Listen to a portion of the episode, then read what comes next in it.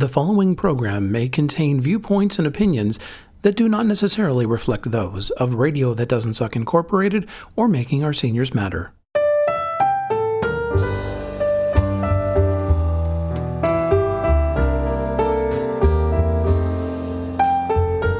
Welcome to Seniors Speak, a podcast series by seniors for seniors, organized by Making Our Seniors Matter, a not for profit organization, and funded by the Government of Ontario's Ministry of Seniors Affairs.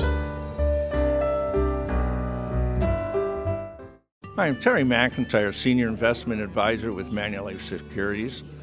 I am so proud to be a sponsor of this podcast. Having seniors speaking to seniors and bringing the program themselves together is something you just don't see. And the minute I heard about it, I thought, this matters. And I was really pleased to see it, what, it's, what they're doing, how they're going about it. I had to sponsor. It is just the right thing. I hope you enjoy the shows. Good morning and welcome to Senior Speak. I'm Mary Lou Dragas and I'm very privileged to be here this morning with Victor. Victor is going through a time in his life that so many are experiencing uh, lately. It seems to be on the rise, and he's very generously agreed to come and talk about the subject of having your spouse in a long term care facility due to dementia. Dementia and Alzheimer's are certainly on the rise. We hear more and more about it all the time. But Victor's going to share with us the challenges, not only for himself, but also for his wife. And he um, has been very open with me about the difficulties that he faces every day. And also, he's perceptive enough to observe what his wife is going through as well. So, welcome, Victor. It's been a pleasure to meet you. Thank you, very much. So, Victor, how long has it been since your wife was first diagnosed, and how? What made you suspect that there could be a problem?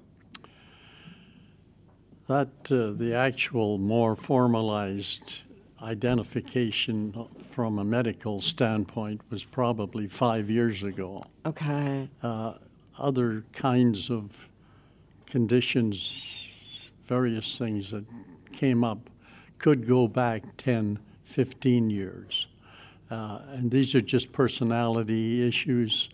We all have our quirks. Mm-hmm. We all do unusual things sometimes, and sometimes they're just out of habit, but other times they're they're an indication that something is brewing Right. neurologically uh, or otherwise, and uh, that one just overlooks until such time as the medical profession says, I think we've got a problem here, or the family, in my case also the family, myself, identified certain things. One of them, just as an example, one of them was while driving in a car and getting into a conversation where there appeared to be a, a disagreement on something, uh, leading to the point where the person says, I'm going to jump out of the car.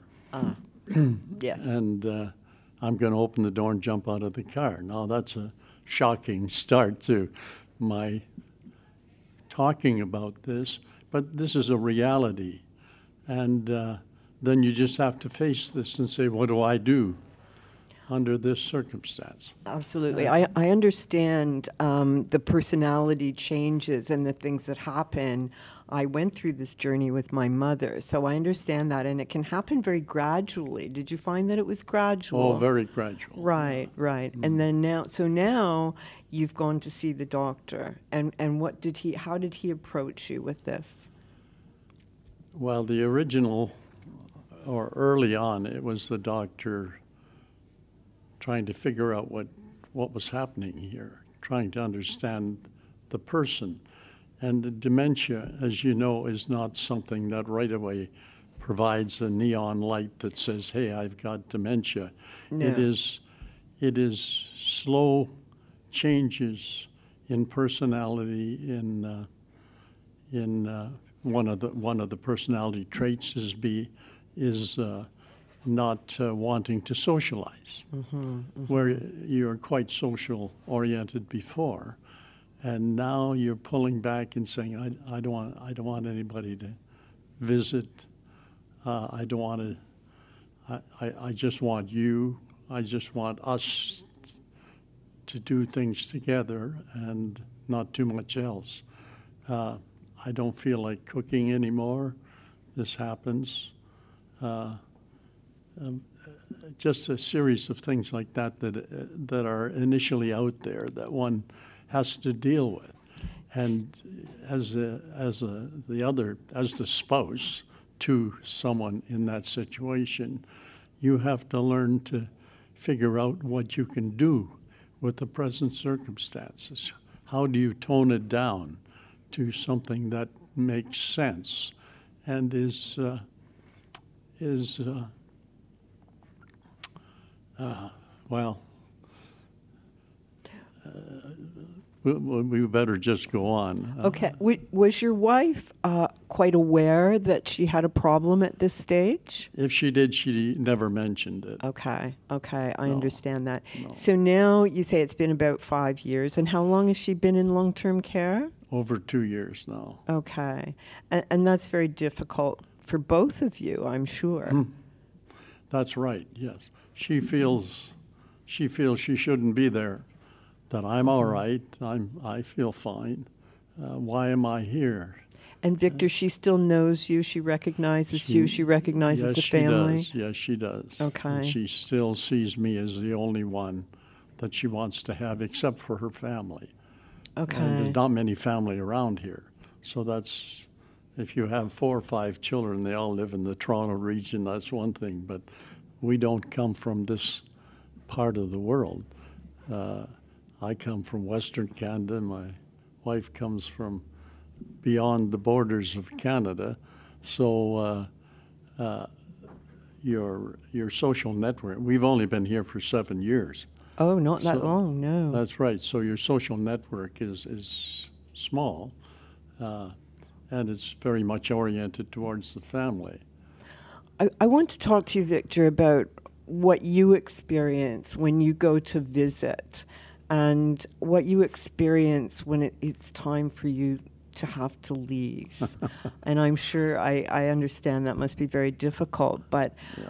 you know, I want to talk a little bit about that and also what kind of support and help and encouragement that you're finding out in the community. Mm-hmm. So, first of all, how, how do you feel when you first go into that room to visit her?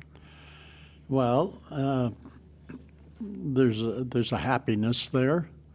Uh, she's happy to see me, uh, obviously, uh, or she'd tell me if she wasn't. Pardon me. Uh, and I'm I'm happy to see her very much. Where we kiss when we good. meet when I come in. She uh, she wants to go back to her room, and she wants me to be there. And she doesn't want anybody else around, uh, and uh, we talk. We talk, or we'll play a game. She has a pl- favorite game called Rack-O, a, Okay. a numbering game, etc., which is something she can do. And so we play that. We actually, I'm there for about, when I, I go every second day. I used to go every day, uh, but it became too much, and I, I either developed heart problems or uh, they uh, expanded, one of the two. And uh, the doctor said no more than once every two days. You're, you're there too much. So that's your whole life reorients itself. And uh, here I'm still emotional about it after, after, after two years in a separated situation. But that's how it is. It depends on your relationship with your partner. It if you had a good relationship, then uh, it's more traumatic. And it seems that the two of you have had a wonderful relationship. I think so. Now, does she ask you uh, if she can come home Does she want to go out with you, or does she just want to go home with you? Early on, I took her for for drives. She liked that very much, going out in the country. Out of Toronto, you can quickly get out of Brampton. You can quickly get out of co- going north, of course. Uh, now, not interested much in driving anymore. Uh, no. And and do you feel that she's sort of midway through this I do. this I do, disease? yeah, yeah.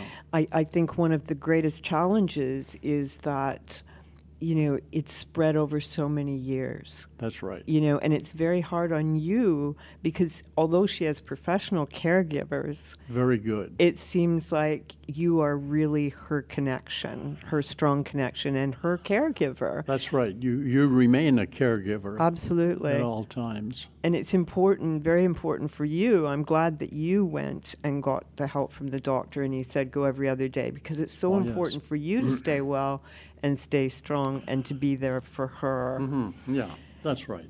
So, Victor, how, do you sense how she's feeling, or uh, do you feel that, do you see fear in her at times um, because of what's happening to her? Do you think she's very aware, or do you think she's sort of peaceful and just goes along day to day? No, she's not peaceful. She uh, questions the doctor's decisions, questions why she can't come home.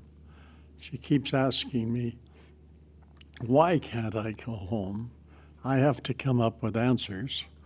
Uh, those answers are difficult to put together. I'm sure. uh, you you have to be extremely sensitive to uh, what's going through her mind, uh, and uh, sometimes it's very normal. She's almost in a normal situation. Other times, she can't remember two minutes ago, uh, and uh, so you're in the middle of that. Pardon me. I'm here. I am still emotional, but that's how it is. I think, well, you know, that's a good thing. That shows that you've had a wonderful life together. Um, I, I commend you for being so dedicated to her. Um, I know it's a very, very difficult journey for the person to watch.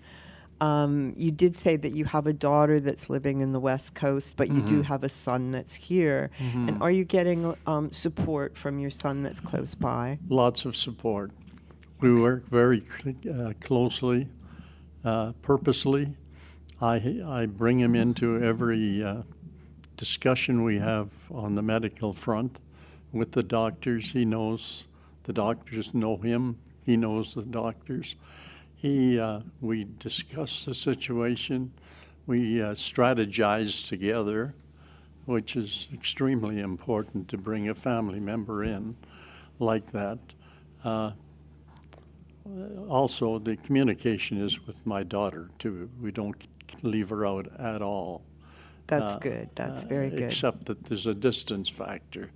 Uh, the uh, this gets into the wills and other aspects that uh, I, I I purposely bring my family in on, so that there is not a division between parents and, and children, which uh, you see happen, and often, or you will see happen, privacy or keeping the keeping vital information away from those who should know it, uh, especially within your family. So uh, uh, it's very cooperative and very close. That that's excellent that you do have that support with your children Oh yes. in the community. Um, now you say your wife's been diagnosed with dementia as opposed to Alzheimer's, and I know that it's Uh, it's it's, it's a very fine line, isn't That's it? right. Um, but Well- in the community, have you been able to get support from agencies, different agencies that help guide you through this as well? I haven't really recognized this too much, except I know there's a lot of concern. There's uh, there are a lot of agencies that want to help. I think there's a feeling that group help is good for the individual, uh, and sometimes it isn't. It's one to one help that's more critical. Uh, uh, friendships are critical.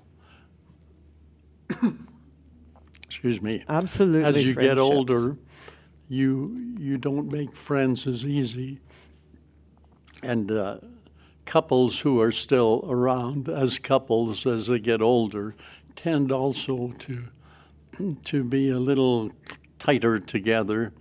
The social network breaks down because people get, get ill, pass away, etc. Your whole structure changes, and you have to develop a, a new kind of social mixing network that that's where help is really needed. And it's there. I, I find Brampton an exceptionally good community It is. as a, as a place where the, there's consideration for older people and uh, how to deal with them, how to live with them, and, uh, and also to, to realize the fact that we're a, we're a pretty smart generation, the older ones. Uh, we've got an awful lot of experience, including a We lot have. of education. And uh, education is not everything. It's it's mental education and uh, living that's most most crucial. Uh, and uh, I think we've got to have a respect for for older people and what they have contributed in the past I agree. and uh, what they are now. They're a little more creaky. and they're going to live longer. Well, just Victor, quickly before we have to wrap up, um, this, this is so vital, this topic. For you, you are in between. You're still married, you still have your wife Yeah. there, but you don't have the social aspect of having a spouse. Mm-hmm. How do you feel about socializing? Or how would you feel if there was a lady in your apartment building, say, that wanted to go and have dinner with you? How Yeah. would you, how do, is, do you feel that's something you could do? And do you feel that's important to have that kind of socialization? It's important to have it. It's very difficult to do it. Mm-hmm. Uh, from a social standpoint, uh, it's not accepted in a lot of circles that you might be two timing on your wife by Right. being with another woman, Right. uh, which is very unfair, but it is. very much an attitude that prevails over some or many people, whatever you want to say. Uh, children in a family, and certainly in my family, encourage me to do that. Oh, good. That's very good. They do, but at the same time, it's very difficult to do. It is. So, Well, Victor, thank you so much for sharing your story. And I believe it's just so important for you to continue to share this experience and your story with people because there's so many going through it in silence. That's right. And the more we can get this out there, the better for everyone involved. Thank mm. you so much for today. I really. You're appreciate it. Nice meeting you. Nice meeting you too, Victor. Bye bye now.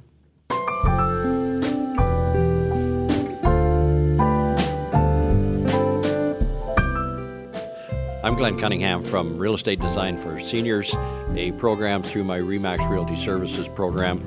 And uh, I'm here to uh, tell you just how excited I am to be part of Making Our Seniors Matter. Uh, this is something that uh, is very near and dear to my heart. We uh, work with seniors, and for that purpose of working with the seniors and helping them make those late in life transitions, we need a lot of help. And the help that we've got often comes from our other members of Making Our Seniors Matter. Uh, it's important that we have the complete understanding of what and how seniors uh, need when they're going through these transitions for downsizing, financial support, and all of these folks at Making Our Seniors Matter are part and parcel of what allows me to do a better job for my senior clients. Well, hopefully, we can be of assistance to you. Our contact information is on our page here, and uh, we're looking forward to meeting you and helping you out. Seniors Speak is an innovative podcast that gives a platform for seniors to speak on issues that are passionate to them. This podcast is possible because committed seniors have volunteered their time to share their experiences, stories, issues, and their expertise to help educate, inspire, and empower other seniors and their families. This unique program was founded and organized by the not for profit organization Making Our Seniors Matter and generously funded by the Government of Ontario through the Ministry of Senior Affairs. If you have enjoyed any of our stories, or perhaps know someone or an organization that would also enjoy it, please feel free to share. Visit makingourseniorsmatter.com for more details.